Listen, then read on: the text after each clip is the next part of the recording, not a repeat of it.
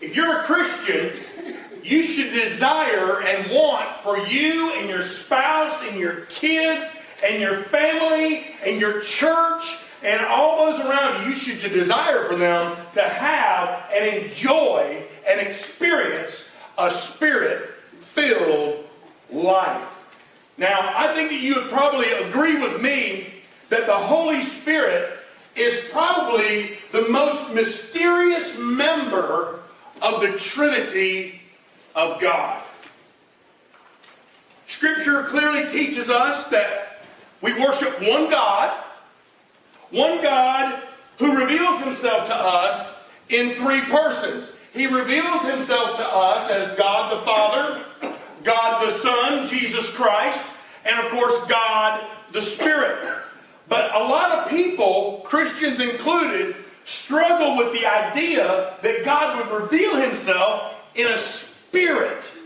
And to be honest, I'll just have to tell you this morning, uh, you know, we'll never fully understand all the details about that until we get to heaven. But there are other people who wrongly think that the Holy Spirit is more of an it than a he. That may be because the Bible refers to the Holy Spirit many times as being like a wind or coming upon Jesus in the form of a dove. But if you think about it, Jesus referred to himself as the bread of life. He referred to himself as the good shepherd. And we don't relegate Jesus to being a, a loaf of bread or a sheep farmer. Think about how the Father is referred to in the Bible. The Bible, uh, the Father is referred to as a refuge, as a consuming fire. But we don't uh, make the Father to be a, a pile of rocks or a blast furnace. No, we know that these things are simply metaphors, descriptive words that the Bible uses to help us understand the character of God. God wants you to know Him. He wants you to know His character. He wants you to know how He thinks, how He feels, and how He experiences certain things. Likewise, there are many unique descriptions that are attributed to the Holy Spirit. Now, uh, He's not just a force, He's not just a power. No, God is revealing Himself to you and to me in a very unique way. In fact, Jesus said this about the Holy Spirit. He said, when He, say He, he. when He, the Spirit of truth has come, He, say He, He, he will guide you into all truth. The Holy Spirit of God is a he. And by using that pronoun he, Jesus is declaring to you and I that the Holy Spirit is a person. He is a person with a very unique personality and also a very specific work that he's responsible for in your life and in mine. So today, I want us to begin seeing what the Bible has to say about the Holy Spirit of God, about God the Spirit. And I pray that we're going to begin experiencing this wonderful gift of the Spirit filled life. We're going to do so by asking a couple of questions this morning. And I think that by asking the questions of the Bible, we're going to find some answers that will really open our eyes to the Holy Spirit. First question What does the Holy Spirit do?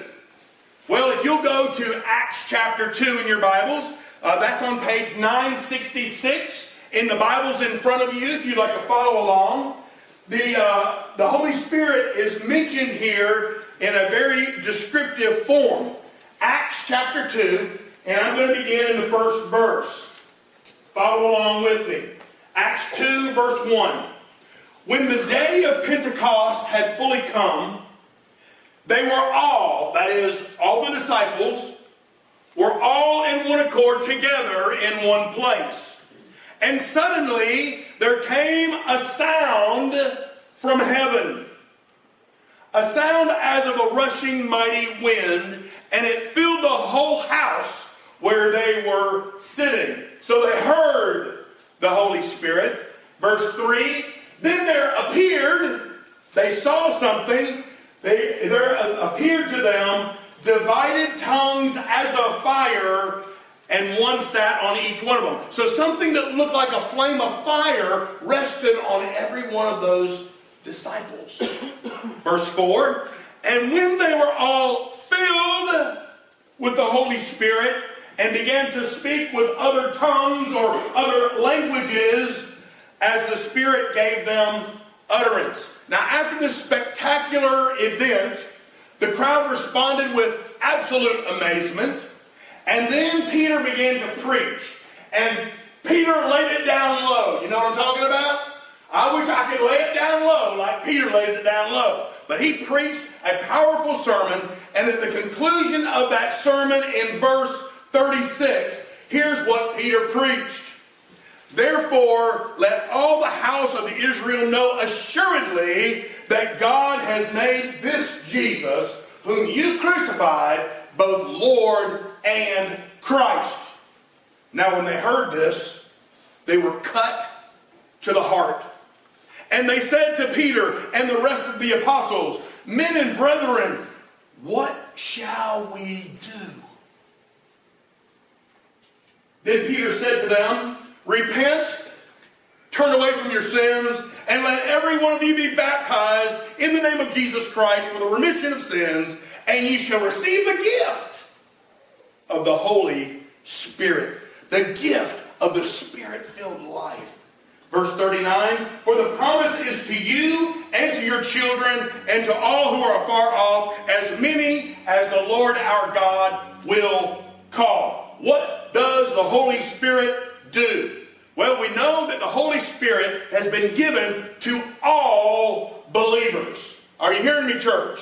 The Holy Spirit is given to all believers to deepen their spiritual walk with Jesus and to enable us to make an impact on the world around us in Jesus' name. So that's the nutshell. But these verses in Acts really do a great job of highlighting three aspects of the Holy Spirit's unique work in the life of people who believe in Jesus. Number one, the Holy Spirit indwells all believers. Now, if you read through the Old Testament, you'll find that the Holy Spirit was given only to specific people for specific tasks. But these verses in Acts chapter 2 show us that something drastically changed. The Holy Spirit was poured out on every single believer who was in the house that day and they began to live a spirit filled life. Verse 4 tells us that those particular believers were not only supplied with the Spirit of God, it says that they were filled with the Spirit of God. They were filled to capacity, they were filled to overflowing, and they began to overflow into the lives of other people. Now, if you're listening, say amen. amen. We know that while the Holy Spirit enters all believers, he does not necessarily fill every believer. The Holy Spirit enters every believer, but not every believer is filled with the Holy Spirit. In other words, it's one thing for us to have the Holy Spirit, it's another thing entirely for the Holy Spirit to have us. Amen? Mm-hmm. So let us know that that choice falls on us. You have the choice whether you want to be filled with the Holy Spirit, whether you want the Spirit to have you. But this specific outpouring of the Holy Spirit was used by God to establish the church in the early years and also to spread the good news of Jesus to everyone, everywhere. And he still does the same thing today. But not only does the Holy Spirit indwell all believers, he also points others to the Savior. Notice in verse 36 there, as Peter is preaching that low, good sermon, he didn't focus on the incredible revelation of that whirling wind in the place. He didn't preach on the revelation of those flames of fire resting upon people. No, what did he do? He pointed the crowd's attention to Jesus Christ as Lord and Savior of all who will believe. The Holy Spirit never draws attention to himself. He's always about the business of pointing people to Jesus. And listen, friend, when the Holy Spirit lives in you and fills you, He will increase your ability to point other people to Jesus by the way you live and by the way you speak the gospel good news of our Lord and Savior Jesus Christ. Notice what Acts chapter 1 says. Jesus said, But you shall receive power when the Holy Spirit has come upon you, and you shall be witnesses. Be witnesses to me in Jerusalem and all Judea and Samaria and to the end of the earth. So the Holy Spirit indwells the believer so that they can point other people to Jesus, but he also inspires our message.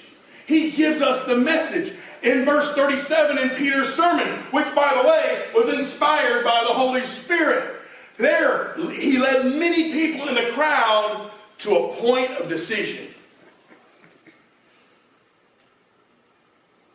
That was where he was leading them. Not to hear words, not to fill an auditorium, not to just preach.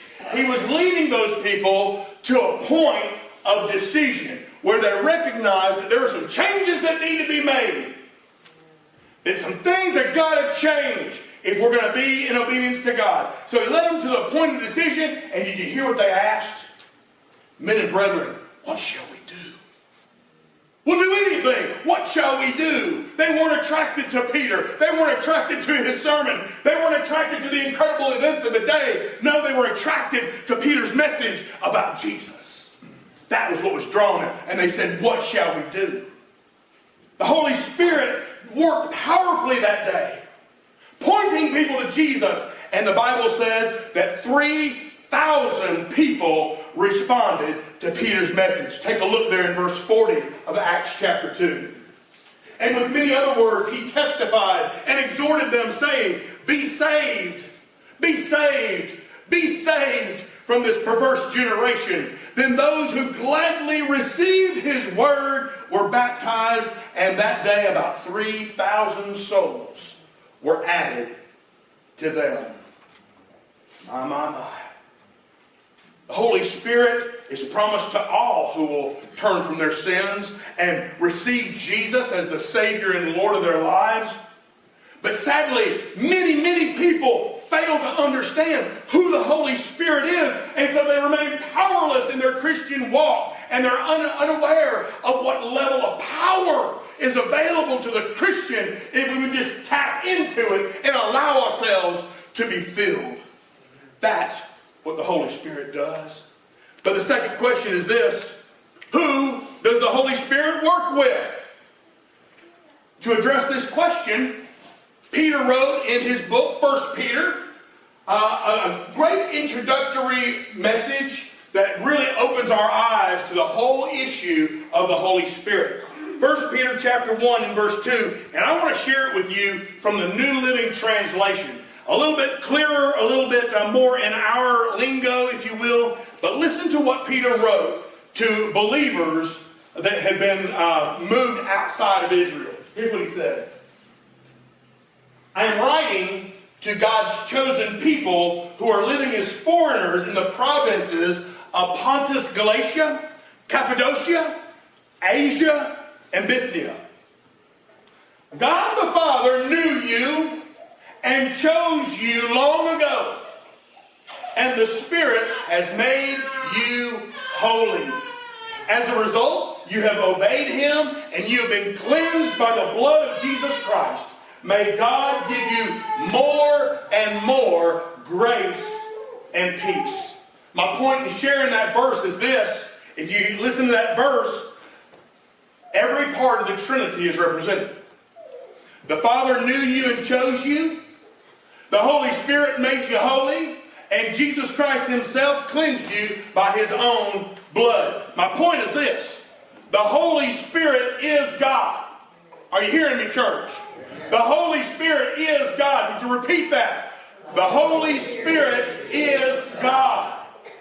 He is as much God as Jesus. He is as much God as the Father. If you want to pray to the Spirit, you can pray to the Spirit just as much as you can pray to the Father. If you want to pray to the Spirit, you can pray to the Spirit just as much as you pray to Jesus, the Savior. He is God. So the Father chooses us and makes us his children. Jesus redeems us, having died while we were still sinners and the Spirit draws us to the Lord and continues this incredible work that Olivia was singing about, about making us more like Jesus. So we clearly see in that verse all three members of the Trinity working together for one purpose, and that is to bring you into a relationship with God. The Father made you and knows you and chose you. Jesus redeemed you, and the Holy Spirit draws you and makes you into the likeness of Christ Jesus. So, thus far, as the Holy Spirit works with the Father and the Son, indwelling all believers so that we can point other people to Jesus, He's also at work in us to proclaim God's message of salvation to everybody who will hear us, to everybody who might believe. But there's more. There's more when it comes to the Holy Spirit. We have to ask the question, why? Why does God give us His Holy Spirit? Well, you might say that God is giving us His identifying mark. It's very interesting that in Ephesians chapter 1, beginning in verse 13, the Bible says that we have three reasons. Three reasons why God gives us His Holy Spirit. Listen carefully in verse 13, Ephesians chapter 1. He said, In Him, in Jesus, you also trusted after you heard the word of truth, the gospel of your salvation, in whom also, having believed, you were sealed with the Holy Spirit of promise, who is the guarantee of our inheritance until the redemption of the purchased possession to the praise of his glory. So you hear those verses and you immediately recognize, okay, the Holy Spirit is part of God's promise. He is the Spirit of promise. Scripture is reminding us that God has promised us to send the Holy Spirit to everyone who will believe the gospel good news of Jesus Christ and those that respond by trusting exclusively in Jesus as Lord. So here's my point. If you got Jesus, you got the Spirit. Amen?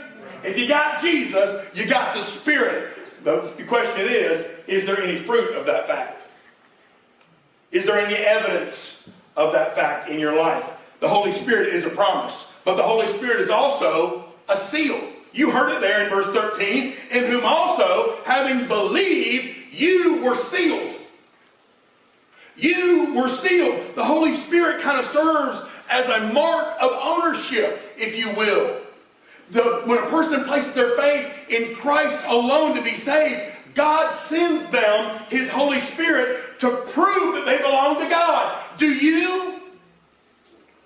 Do you belong to God? Is the evidence clear in your life that you belong to God? Is the Holy Spirit manifesting fruit in your life, in your speech, fruit in your prayer time? Is the Lord working in your life and through your life? He's a seal. if you've got the seal of the Holy Spirit, then you can know that you know that you're saved. But furthermore, the Holy Spirit is also a guarantee, according to those verses. A guarantee. The Holy Spirit represents God's solemn promise, his solemn pledge, if you will, that we're going to get an ultimate spiritual inheritance. Do you hear what he said? He who is the guarantee of our inheritance. Friend, that reminds me that as wonderful and, and awesome as this Christian life is, it's only a foretaste of much, much more to come. You think you like in the Christian life now, wait till you get to heaven, praise God. God gives us His Holy Spirit not only to enable us to live right, but also to prove how precious we are in the sight of God. Friend, do you know how precious you are in the sight of God. That's why he gives us the Holy Spirit. But finally, how does the Spirit of God work in our lives? The Bible uses three prepositions. Now, I love English and I love communication and I love speaking and studying words, but uh, these three prepositions stand out as different ways that the Holy Spirit works in our life. But first, first I want to share with you from John 14, beginning in verse 15. Listen to what Jesus said.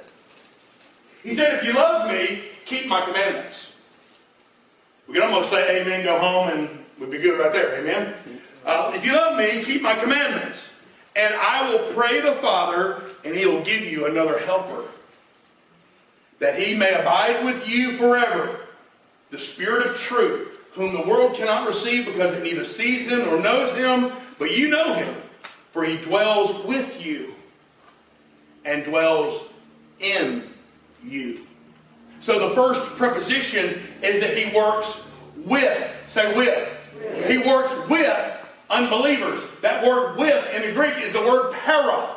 It means with unbelievers. You see, before we come to faith in Jesus, the Bible tells us that the Holy Spirit convicts us of sin.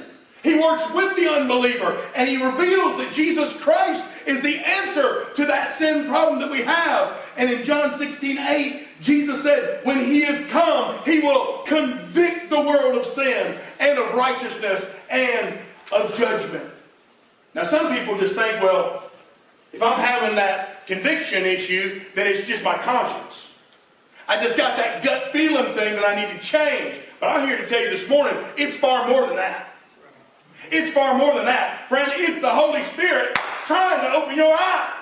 The Holy Spirit trying to get your attention that you've got a terminal sin cancer and there is only but one cure, and that is trusting in Jesus as your Lord and Savior. Friend, He's working with unbelievers. But He also says that after we respond to Christ, He comes into the life of believers. Say into. Into. The word is in. E-N. And we've learned that once a person accepts the Lord Jesus Christ as Savior and Lord of their lives, the Holy Spirit comes into the believer and sets up residence in your life to give you the guidance and the direction that we also desperately need. So, first, think about it. First, the Spirit starts the process of salvation. John 3 5, Jesus said, Most assuredly, I say to you, unless one is born of water, that is natural birth, and of the Spirit, he cannot enter the kingdom of God. So you got to be born once as a human being, but you better be born again if you want to go to heaven. Amen? Amen? So that's how the Spirit starts. But then, second, the Spirit assures us that once we've made that call, once we've made that decision, once we've made that change, once we've turned our back on sin, He assures us you have done the right thing. Romans 8:16 says the Spirit Himself bears witness with our spirit that we are children of God. Do you have the absolute confidence, friend, that you are a child of God this morning? Do you know that you know that you're a child of God this morning? Don't leave here until you know the answer to that question. Because it's only then that the Holy Spirit can work in you to begin to change things from the inside out and begin to develop the new nature that He wants to make in you. So if you're still with me, say amen. amen. All right, y'all are with me. Here's this is important. The Holy Spirit works with us to come to Christ. But then he works in us to make us like Christ. Right? So he works with us to come to Christ, then he works in us to become like Christ.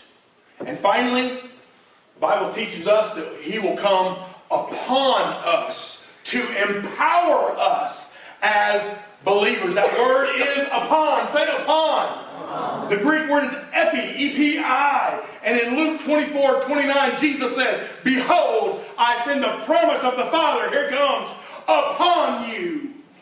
Amen. Upon you to empower you, to enable you, to fill you to do my will in and through your life. Friend, that's the dynamic empowering that occurred in Acts chapter 2.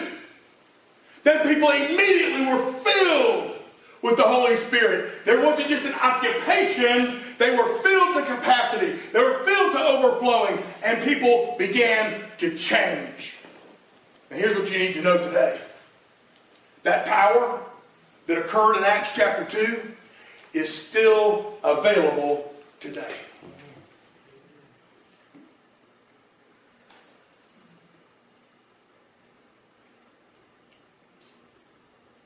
That power that we just read about is still available today. Same Holy Spirit, amen?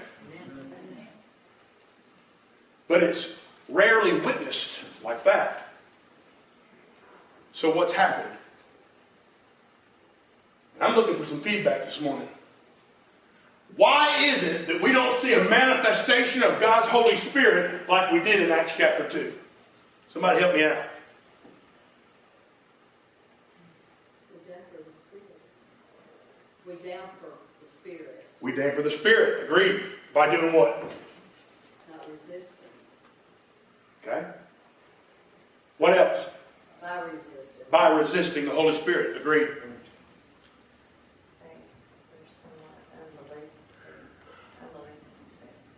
That's a good one too. Unbelief is what Janet said. You know, when you boil it all down, if you're not allowing the Holy Spirit to work through you, you know what's really occurred? You don't believe. Right? You're not willing to do what's necessary to allow Him to have free rein. Right? Who else? Don't trust him. Don't trust Him like we should. Right? I don't know about you guys, but I'm one of those kind of guys. I love to take it into my own hands. I got this. And then I, and I end up falling on my face. What was that, Brother James? To do it my way. That's right. That's right. Uh, and that, that keeps me from being filled. It's a good word. What else? Y'all are on the right track. Not giving up self. Not giving up self. And I think, Dottie, that is the big one. Because here's what we got, friends. In our churches today, we got a lot of believers. We got a lot of Christians. And we got a whole bunch of even disciples who are unwilling to yield themselves 365 days a year. Our churches are full of believers, Christians, and even disciples who are unwilling to keep their fellowship with God unbroken all day long, every day. And God is not going to occupy, especially to capacity, a sinful vessel, a dirty vessel. So the only way we're going to remain in a, a, sinless condition is to remain in a relationship that is unbroken. But yet that's where the church and any other believer finds the greatest challenge. I want you to know this morning that God wants you to live a spirit filled life. And because that's true, here's my challenge to you this morning. You may not have responded to the Spirit's leading to bring you to Christ yet. I pray you would not waste one more day, that today will be your day. My challenge to you is this. If you have thus far been unwilling to yield yourself so that you can be filled with God the Spirit, that you would not waste one more day.